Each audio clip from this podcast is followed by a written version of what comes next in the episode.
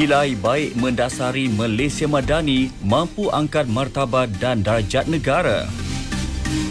Keselamatan kawasan pesisir pantai Timur Sabah sentiasa jadi keutamaan. Assalamualaikum, salam Malaysia Madani. Saya Khairul Azwan Arba dalam Utama Satu Tengah Hari.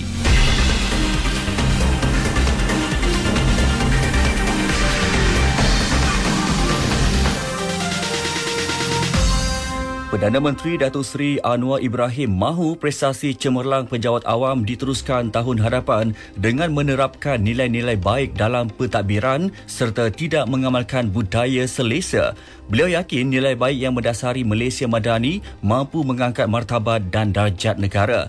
Datuk Seri Anwar berucap dalam perimpunan bulanan bersama warga Jabatan Perdana Menteri di Putrajaya. Kalau kita ada nilai kita terapkan dalam madani ini saya yakin sebenarnya kita boleh angkat darjat kita.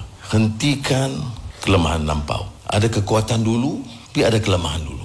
Kita bina dari kekuatan itu dan kita tinggalkan excesses yang berlaku. Ya mudah-mudahan kita tutup labuh tirai 2023 Masehi ini dengan semangat yang sama dan membuka lembaran baru sejarah negara Mengulas lanjut, Perdana Menteri berkata penjawat awam tidak seharusnya ada budaya terlalu selesa. Sebaliknya, perlu sentiasa berusaha menjadi lebih baik dan cemerlang. Sehubungan itu, beliau mahu penjawat awam sentiasa memperbaiki diri dan mencari ikhtiar meningkatkan produktiviti serta mengelakkan kelemahan dan kekurangan.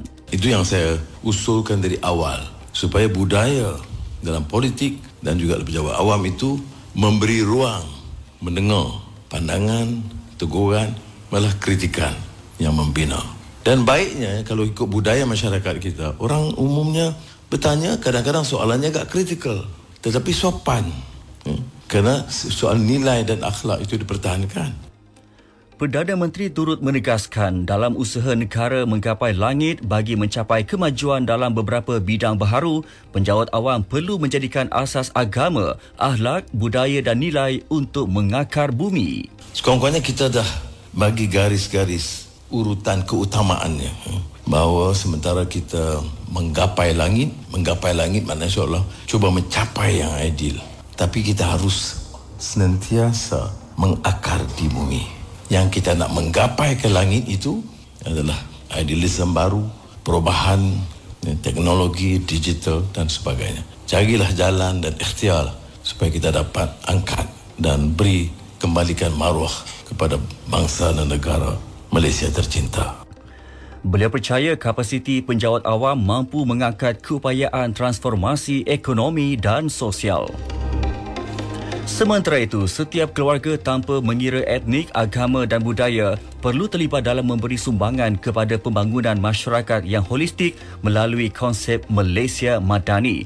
Yang Dipertua Negeri Sabah Tun Juhar Mahiruddin berkata, seluruh rakyat perlu menjiwai konsep Malaysia Madani yang bersifat universal merentasi sempadan agama dan bangsa.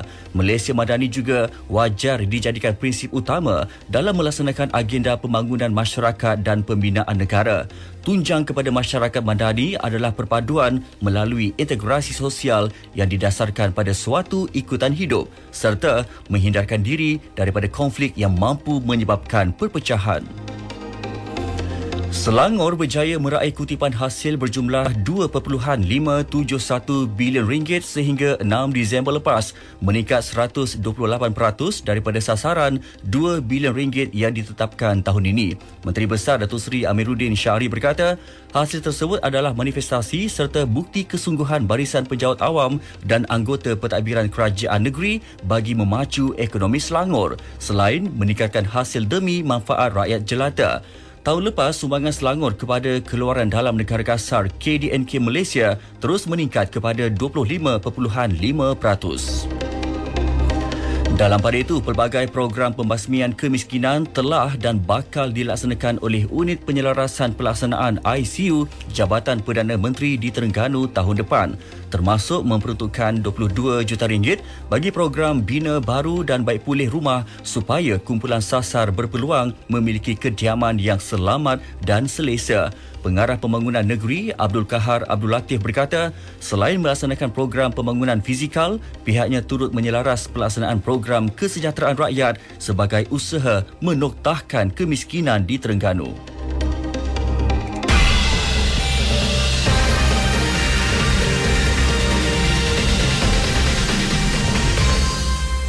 Berita seterusnya. Ketua AMNO Bahagian Tebrau Datuk Abdul Halim Sulaiman dan Ketua Parti Pesaka Bumi Putra Bersatu PBB Cawangan Murum Michael Mujahlihan mengangkat sumpah sebagai Ahli Dewan Negara. Upacara berlangsung di hadapan Yang di-Pertua Dewan Tan Sri Dr. Wan Junadi Tuanku Jafar. Pelantikan Datuk Abdul Halim berikut kuasa 23 November lalu hingga 22 November 2026 manakala Michael berkuatkuasa hari ini hingga 10 Disember 2026. Dengan lantikan dua senator baru itu, hampir semua negeri kini mempunyai wakil di Dewan Negara kecuali Melaka dan Selangor. Selesai upacara angkat sumpah, persidangan diteruskan dengan sesi soal jawab. Dewan diberitahu bagi mengekang sebarang ancaman di kawasan pesisir pantai Timur Sabah, Angkatan Tentera Malaysia ATM mengambil beberapa langkah termasuk memperkasa operasi melalui latihan di pelbagai peringkat.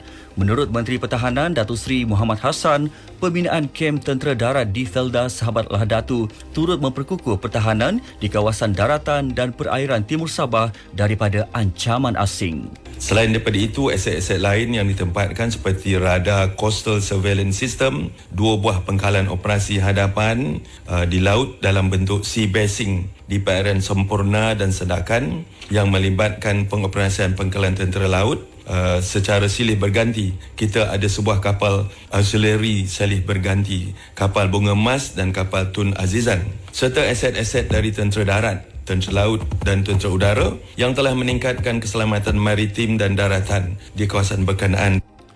Datuk Seri Muhammad Hassan Timbalan Menteri Dalam Negeri Datuk Seri Syamsul Anwar Nasarah pula memaklumkan PDRM dibenar memeriksa video rakaman kamera papan pemuka milik kereta peribadi pengguna. Tindakan itu selaras dengan Seksyen 21 Akta Polis 1967.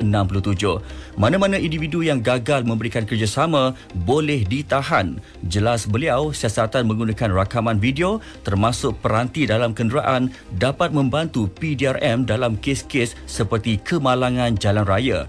Rakaman itu juga boleh dijadikan keterangan di mahkamah. Australia akan memperketat peraturan visa untuk pelajar antarabangsa dan pekerja berkemahiran rendah sekaligus mampu mengurangkan separuh pengambilan migrannya dalam tempoh dua tahun akan datang. Ia dalam usaha kerajaan membaik pulih sistem migrasi negara yang dilihat sudah rosak Keputusan itu dibuat berikutan jumlah bersih imigresen dijangka mencapai rekod kemuncak 510,000 pada tahun 2022-2023. Menurut Menteri Dalam Negeri Claire O'Neill, di bawah dasar baharu itu, pelajar antarabangsa antara lain perlu memperoleh markah lebih tinggi untuk ujian bahasa Inggeris selain akan menamatkan peraturan yang membenarkan pelajar menetap di Australia untuk tempoh lebih lama. Kenyataan itu dikeluarkan O'Neill menjelang pengumuman rasmi strategi migrasi baharu kerajaan lewat hari ini. Susulan kenyataan amaran Hamas, tiada tebusan Israel akan meninggalkan wilayah itu hidup-hidup, melainkan tuntutannya untuk membebaskan tahanan Palestin dipenuhi. Israel dilihat mengambil kesempatan sekali lagi dengan bertindak membabi buta mengebom bandar utama selatan Gaza, Khan Yunis hari ini. Dengan dakwaan masih terdapat 137 tebusan warga negara haram itu di Gaza, manakala kumpulan aktivis mendedahkan kira-kira 7,000 rakyat Palestin berada di penjara Israel. Kejohanan Hoki Piala Dunia Remaja 2023 di Stadium Hoki Bukit Jalil. Skuad Young Tigers mencatat kemenangan penting membenam Mesir 4-1 dalam perlawanan klasifikasi 9 hingga 16 sekaligus memastikan Malaysia di landasan untuk menambahkan saingan di kedudukan lebih baik. Skuad kendalian Muhammad Amin Rahim akan bertemu pemenang antara Belgium atau Kanada Rabu ini.